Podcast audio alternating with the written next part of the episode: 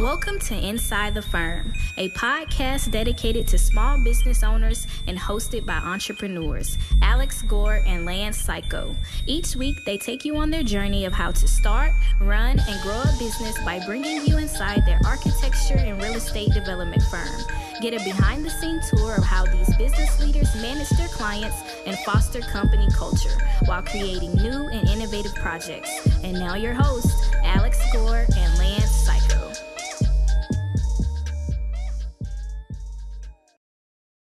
Welcome to a special edition of Inside the Firm. This is the homeowners edition. Today we have three hosts. For the f- first time, we're starting a segment not only with myself, Alex Gore, with Lance Cayko, but with Lindsay Fox. Lindsay, welcome. What is this episode about? Uh, this is the homeowner edition of Inside the Firm, and I am so excited. I've been wanting to do this with you guys for years because I started listening uh, before I started my career path. I was listening to Inside the Firm.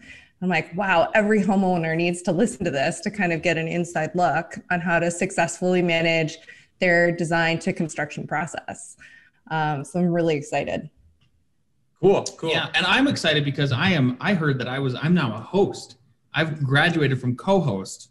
It, it's been years. It's been years, and on this episode, the whole team is together. Lindsay, um, as you know, does some special Monday morning editions. Lance does a lot of those too. But now the whole team is together. And we're essentially going to talk from the homeowner perspective, peel back that onion, and kind of give them information and knowledge about how they can create the best project. Yeah.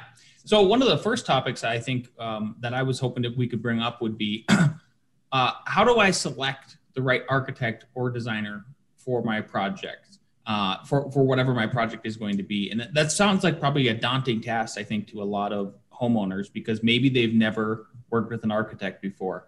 Um, that's actually one of the questions I ask everybody at the at, at the first sales meeting yeah. that I meet with them is like, have you ever worked with an architect or a designer before? And most people uh, that I find haven't. Some some of them have, um, and that's an interesting conversation. But um, what are some of the qualities uh, that you should? I think if you're if you're a homeowner, that's what you should be asking first. Is well, what are some of the qualities that I value um, most um, in in my potential professional? I, I know what I look for for people when when I go to look for for subcontractors or other professionals that we're going to work with. Okay. Uh, so I think the big question to start off with is how, how does a homeowner know um, to what, what, what would lead them to select the right architect or a designer for the project? And, and i think that comes down to what they are looking to accomplish. And i don't think that the a client necessarily knows what they need and what's going to help them out in a project. What is useful what's not useful how much information are they getting and what are they getting for that? So lindsay can you talk about maybe the the difference between the architect designer and structural role? Right and i feel like that's an important thing to cover for homeowners is uh, identifying what an architect is supposed to do because it is there's wild swings on uh, what you can expect and i i kind of joke around i'm like service the service industry is diverse as people because it's all people based and so when you're out hunting for a good service provider uh, for architecture, I think it's important to identify whether you're looking for an artistic aspect or whether you ne- really need to get into uh, some structural design. And what's uh, kind of unique out there is being able to find the firms that can do both successfully. Yeah. Um, so to, to piggyback on that, I, I essentially think that a lot of a lot of services for architecture services are maybe lacking in the construction, the management, um, producing drawings that actually help the client. Um, it, there's there's sort of an old school and a, a new school, and it's sort of differentiated by what programs you use, right? I recently came across some architects' drawings. Um, the design was all right; it just depended on the style if you like it or, or not but you know it was hand drawn or AutoCAD, which is basically 2D lines. Um, and there was some nice details and stuff like that. But the amount of information that wasn't there is what's leading people like my brother, who, who's a carpenter, to say that he hates architect. And I, I, I know that because I saw on one plan a circle with a hot tub. and it just said circle hot tub. And I thought, like, okay, for some reason in my head, I thought, I think this is like a sunken hot tub, but I don't know. Hmm. And like, they could miss that on the section. Like, it, it just wasn't clear. It was just circle with a hot tub. And I know to some people, it'll seem obvious, like, yeah, just place a hot tub there. I don't know if that's the intent. Like, the the power of moving from a 2D to a 3D program is that that hot tub item is now a real item that will show up automatically in other views. There's so many other benefits that when an architect takes the right approach that they're not not just designing it, not literally just giving you a floor plan and elevations because that's a lot of sets. Um, a lot of sets are just floor plans and elevations and, and maybe one wall section. And that's okay for a builder's set. But if you're doing a, a, a custom home and you're not only trying to convey the design, but then also convey how to construct. I think you need to take it to another level. Yeah, and I, I guess I'll, I'll, I'll come at it from a different perspective and, and just uh, help define the roles for everybody who's listening. Hopefully, it's hopefully it's homeowners who are considering their first project. They've never worked with an architect, a, a designer slash interior designer, or a structural engineer, and, and what those different roles can produce. So, the first thing, if you're thinking about doing a project on your house, is what is the project, right? And so I'll just there's a couple different examples that we can go over and what what kind of professionals you might need to hire. Uh, the quickest route for you to figure out what professional you need to hire out of those three is going to honestly come down to the local jurisdiction and where you'll be obtaining the building permit if you're going to get a building permit, right? So uh, it's going to vary widely from Colorado all the way over to where where you're at, Lindsay. Obviously, in in in New York, we've done work up in North Dakota. The licensure and for what you what somebody can do as an unlicensed architect, aka an interior designer or a designer, is is vastly different depending on the jurisdiction. So it's going to be on you, the homeowner, to know the scope of your project go into the building department basically try to explain it to them. It doesn't have you don't even have to have a sketch or anything. You can just kind of explain what you're looking to do. And uh, you got to be honest. You got to just flat out say this is exactly what i'm looking to do. What are you guys going to require as far as design professionals for for me in order to do that right? So then to kind of tie it back to what, an, what a licensed architect can do is they can do some basic structural engineering. A lot of them will not do it which it's just a specialty. They don't feel comfortable with it. They they they're they're, not prepared to do the structural calculations. Um, and then they can do basically any kind of building, right? If you're a licensed architect, you can do any kind of building, a commercial building, a residential building, a multifamily building. Like sky is literally the limit. Skyscrapers, right? Uh, an interior designer and, a, and a, interior designer slash designer, which is an unlicensed architect, even though you can have an interior license degree, there's a certain level of commercial work you could do interior wise that you you can you could play the role of the architect in the sense of licensure. Um, and then residential wise again it depends on that jurisdiction. Uh, ultimately what it was going to come down to is a structural engineer. And if there's structural stuff that needs to happen you can absolutely hire an interior designer slash designer plus a structural engineer. You might save a little bit of money. I don't know. It depends on you know, if, if we're, again, where you're at regionally, if designers are a little bit more cost effective than architects, but that those are the roles you're going to navigate um, and try to decide upon, you know, which ones fit best for your project. Yeah, and I feel like you know what you're saying in regards to going on a website, looking at that portfolio, is that uh, the architectural discipline really is de- design based and that their aesthetic is something that they are selling as part of their unique uh, service offerings and uh, their differentiators in the market. And I think there's often a misconception out there that uh, when you create documents that are ready for permit, that those documents actually mean that you're ready for construction. And what I've noticed in the industry is that the level of detail that can exist in a construction document set is very different than the type of detail you would want to successfully execute a project. And that's why I'm like, when we're, you know, talking about what does the design to construction phase look like and what the architect uh, you've hired is going to uh, what services are going to be included in not just developing the construction documents, but actually that transition into active construction. Yeah. And I think also, too, going into the client's perspective and, and what they want and where they're coming from, because a lot of the hard thing to communicate from an architect is, is what you bring to the table, right?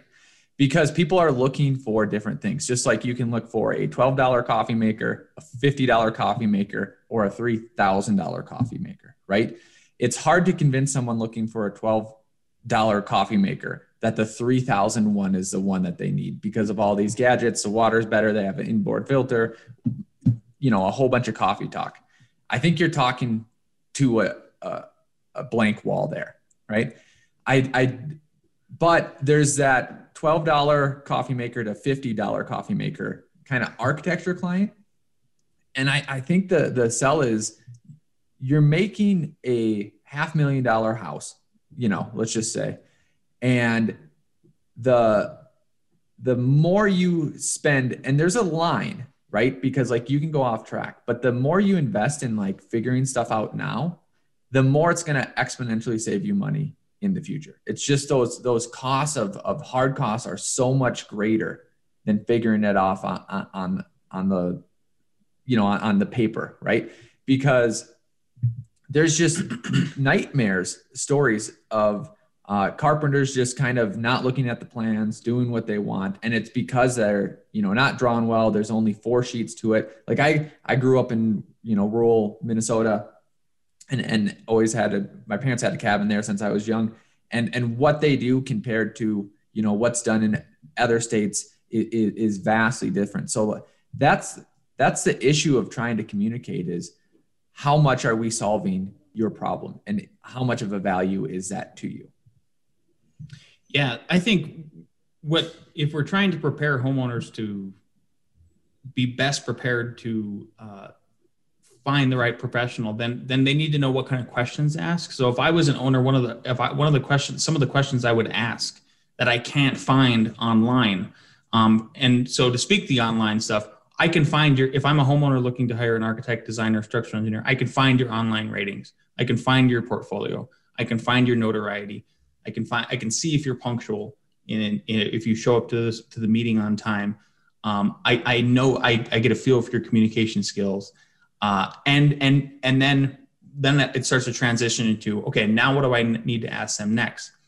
How do, how do you work? What are your working methods? Can you explain to me how your design process works? Is it collaborative? And then one one serious question i think that everybody should ask is to speak to what alex is talking about is are you drawing are you over de- are you going are you going to over detail my drawings for me?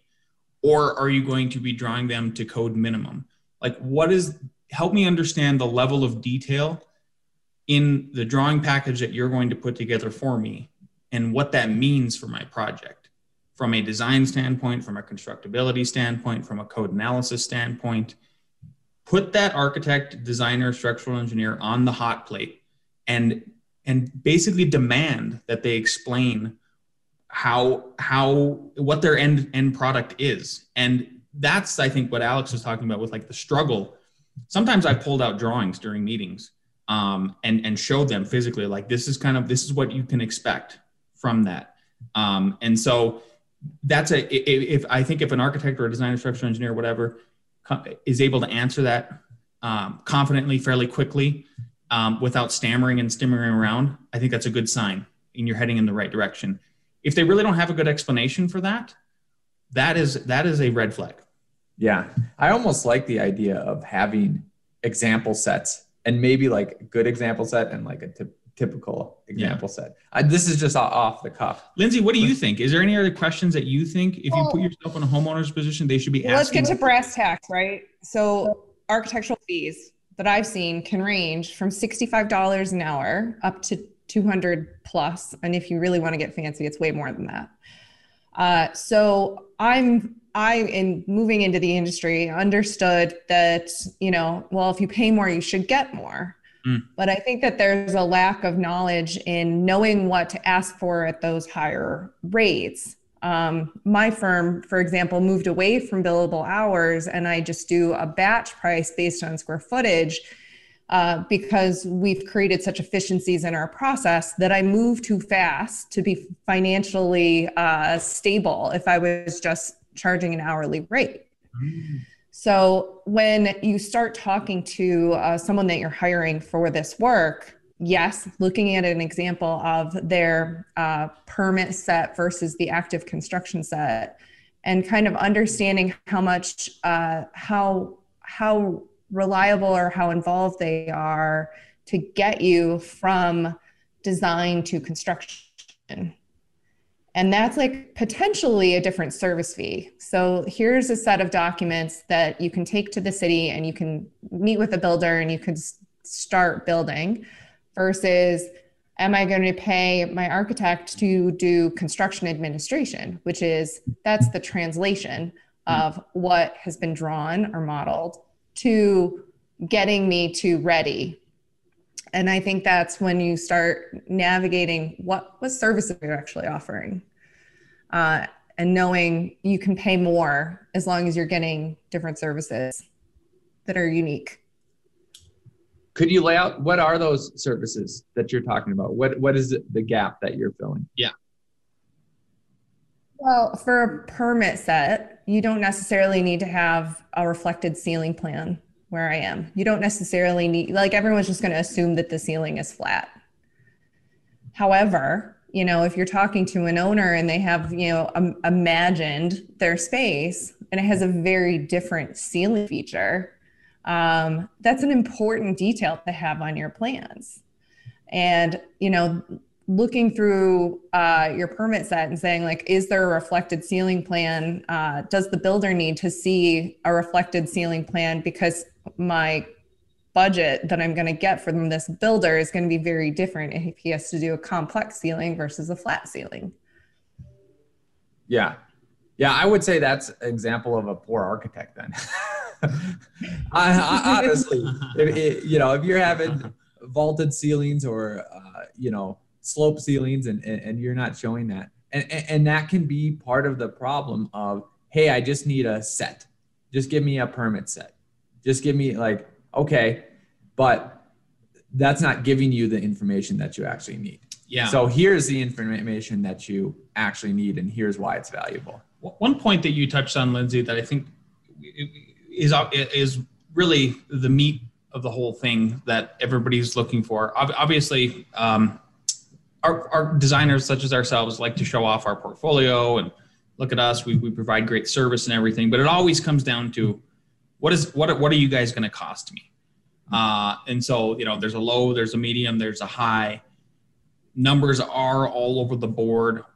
What do you think a homeowner obviously everybody has a budget even elon musk has a budget right? Even though he blows it. But how literally how, up. yeah, yeah, exactly.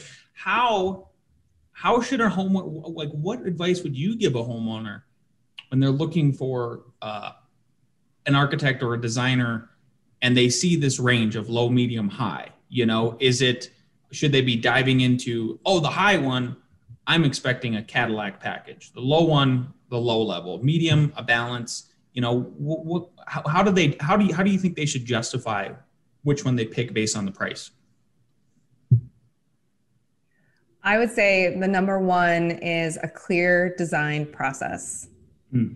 And what tools that particular service provider is using or leveraging so that they can give you uh, a, a unique process, but something that is a replicatable process. It's not like I want to be a homeowner that goes to an architectural firm and pays one rate and gets the bargain basement system and then you know if i go to that same architect here's like the cadillac version um, from a design professional's perspective it's my job to uh, build confidence and empower confidence into my client and confidence in the design process and i think that's where you guys you know we've really melded is that the process needs to be clear I, I think so too. And I think that's an, a great question a homeowner can ask. What is your design process? And then they probably won't ask, but it, it's what we should take that interpret that as, as architects is not only the process but what do they get for that process right? So like way. yep you have to translate it and you have to walk them through. There's those traditional phases of schematic design design development construction documents. What are you delivering and how are you delivering them? Are they just plans? Are you using a program like Enscape where they can walk through it? Um, are you modeling like it gets built so that you know that it will be constructed the way that it's intended? Are you providing material takeoffs, you know, at the end? And I don't think they have to ask all these. It's good for them to know, but that's what architects should also be explaining because then when it comes to that number, they can see, oh, there was all these steps all these steps make sense and seem necessary for what i want i want a custom home or a custom addition and to get it right it seems like this would be the correct process to do it that's why this fee costs this amount. Yeah, and again, just like putting the designer on the hot seat if you're a homeowner and and asking them um, to to ask them again to, to be able to describe that. And if they can you know like what i talked about with the drawings like tell me about the level of detail in your drawings. Are you and why why why will it be this way? Okay tell me about your design process and why why is it this way if they are prepared and ready to answer that and they have some visuals uh, literally like in the proposals kind of that we put together um, where we're showing this is how the design process works. Um, this is these are example projects and it really helps them understand that. That's going to help you so, as a homeowner sort out um, and, and kind of put people in a yes pile and put people in a no pile pretty quickly. Uh, if, if, if they can quickly describe that process. If they can't describe their own process how hard is it going to be for you how hard is it going to be for them to help you easily navigate through your design that, that you're doing Agreed. And it is um, it is one of those things that I have run across with homeowners is that they will typically, in selecting an architect or service provider, they will just they'll ask for referrals. And as I'll put my owner hat on. Uh, Mhm. As an owner, I've done that myself. And the unique thing is that there's this, this there's this reality called confirmation bias which is the decisions that I make have to be right because if I was wrong, there's too much risk. And so to go out there and ask your friends, like, oh, did you have a good design process with your architect? The majority of the people will say yes, uh, regardless of whether or not they had one or not, mostly because they don't know whether how to vet a good process versus a bad process. So um, I've I've heard a lot of uh, advice out there like ask your friends. I'm like, please don't ask your friends. I, I, I agree with that I, I have a question for you, Lindsay. And so this is me. I'm going to put my owner hat on, and I'm talking to you for the first time, uh, maybe for that referral. Hey, Lindsay, uh, I'm looking to hire an architect. Um, while while I'm interviewing them, um, tell have help me equip me with a question that I could ask them in the sense of like what should I expect from your design process? What should the feeling be like? Should it be fun? Should it be scientific? Uh, should it be none of the above? Uh, well, my overarching vibe is I have to feel confident that what's going to be on piece of paper is going to get manifested in my home. So the level of detail that exists in the set that I've been paying for has a direct impact on my construction process. So speaking to a design professional, knowing what tools are in their toolbox to give me the most confidence moving into active construction. Uh, I also take uh, a little bit of liberty and say, do you care if I go to construction? Because there's a lot of architects that have uh, what uh, like the the cold cases. You know, how many how many plans did you get paid for as a professional that actually got built, or how many are just sitting in your filing cabinet? Those are i think important distinguishers in the market because i didn't move into this industry so that i could get pieces of paper for my clients i i wanted some, i needed a buildable outcome so that's those are like step one for me what's your Yeah. toolbox do I you think care if it gets built That is such an interesting question. Do you care if it gets built? I don't think anybody's ever asked me that, and that is exact. That is exactly what a homeowner should be asking people. The other questions I think of a homeowner that you should be asking your design potential design professional is: Is this going to be a fun process for me?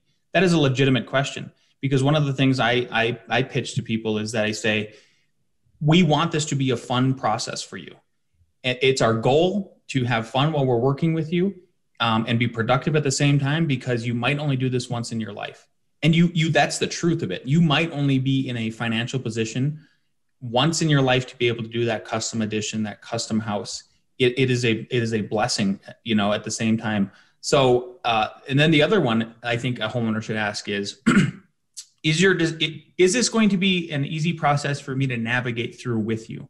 And, and how are you going to make that easy for me? And that probably leads into our the next episode that we're going to be talking about with design software and then what that means for people and kind of unpacking that.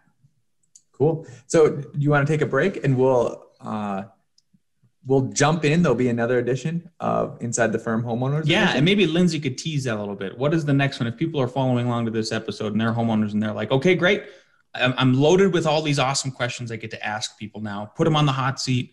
I know what I should be looking for in the different, different, and how to navigate that but the next stuff the next things i need to ask them are what are the, you know what is the software that they're using and why does it why did why should it matter to me? What's in the toolbox? You need to know what's in their design toolbox. And then i will harken back to what you said uh, the process needs to be enjoyable. And the vernacular when you start searching online for how to successfully navigate it's all survival tips and how chaotic and miserable it is. And, uh, you know, I'm like, can we just change the vernacular around this design to construction process and be as satisfied with the process as we are with the outcome? Awesome. Well, join us next episode as we peel back the onion even further. What is up inside the firm, listeners? I hope you enjoyed that very special episode uh, by the whole crew over at Inside the Firm, including Lindsay Pritchard Fox. Uh, it was a great episode. And um, without further ado, one of the things we need to go over is 2021. It is well underway, and trade shows are still weighing physical exhibitions. So it's time to start planning how you are going to get your continuing education credits this year. ARCAT can help. Along with manufactured products, specifications, CAD, and BIM, ARCAT also provides a list of over 150 manufacturers with accredited courses. It's just another free resource ARCAT provides to make your life a little easier. So start earning those credits at arcat.com forward slash CES. That's A R C A T dot com forward slash CES. Check those guys out. They help us. If it wasn't for ARCAT, we would not be here uh, producing these this kind of content for everybody. Homeowners included, obviously, as this episode was geared towards homeowners. So please go check them out. Uh, another way you can support this podcast is if you go over to revitrocketship.com. That's revitrocketship.com. There's a free promo there. You can enroll in the course. You get you get taught by uh, Alex Gore of Inside the Firm. Um, he's there to help you out. We get calls all the time from firms looking to how do they how do you transfer from AutoCAD over to or even hand drafting over to Revit. It is a difficult process for a lot of people um, quite honestly, the books that are written by Autodesk are, or, or, or its subsidiaries, or even in, just independent people are. I don't. We don't think it's the best. Um, we think we've provided the best resource for you guys, for everybody listening, to help transition over to that. And so you can just go to revitrocketship.com, check that out. It will help you all day long. Okay, you you will transition. You will jump on that rocket ship, and you'll fly to the moon with your with your Revit uh, skills You'll make yourself a more productive person, more productive professional, and hopefully your whole firm can can follow that lead and you guys expand and and, and go out there and crush it. Um, one other way to support this firm is to go to architectsguide2.com. That's architectsguide2.com. Check out our brand new course, Architect to Builder. Uh, we understand that building can be extremely complicated, but our course, the Architect to Builder course, helps reduce your frustration, provides a clear roadmap with helpful resources to take you from pencil to profit. So check it out over at Architects Guide 2. That's Architects Guide architectsguideto.com. Check that out today. We think you'll love it. We think you'll love it. And last but certainly uh, not least, uh, if thanks for listening for today's episode. We we appreciate all the listeners out there. We are nearing some some big numbers. We keep increasing every month. Um, we love this community that we that we've uh, you guys have helped us build. If without you guys, we wouldn't be here at all. So really appreciate your support. And if you didn't already know, Inside the Firm is now has a YouTube channel. Obviously, if you're watching YouTube, you're seeing me right now, and you've already seen the other episode. so you can actually watch that episode if you if that's what you prefer. I prefer watching YouTube episodes. I love YouTube YouTube episodes. So subscribe now, and if you if you subscribe, you'll have a chance to win a piece of Inside the Firm merch. That's sort of a whole year long thing that we are trying to promote here since we launched the channel uh, a couple months ago. Or if you prefer podcast style, it would mean the world to us if you could leave us a five star review for us if you enjoyed the episode. That's how more people will find the podcast, how we can help spread more value, keep building with this with this architect community uh, that is that is so precious and valuable um, to everything everything that we're trying to trying to accomplish here. Uh, but no matter which category you fall into, whether it's YouTube or, or listening terrestrially on a pod over podcast app that you're using, if you're looking for the latest updates on Inside the Firm and special content, follow us on LinkedIn or Facebook at Inside the Firm or Instagram at ITF Podcast. Thank you for joining us for another great episode.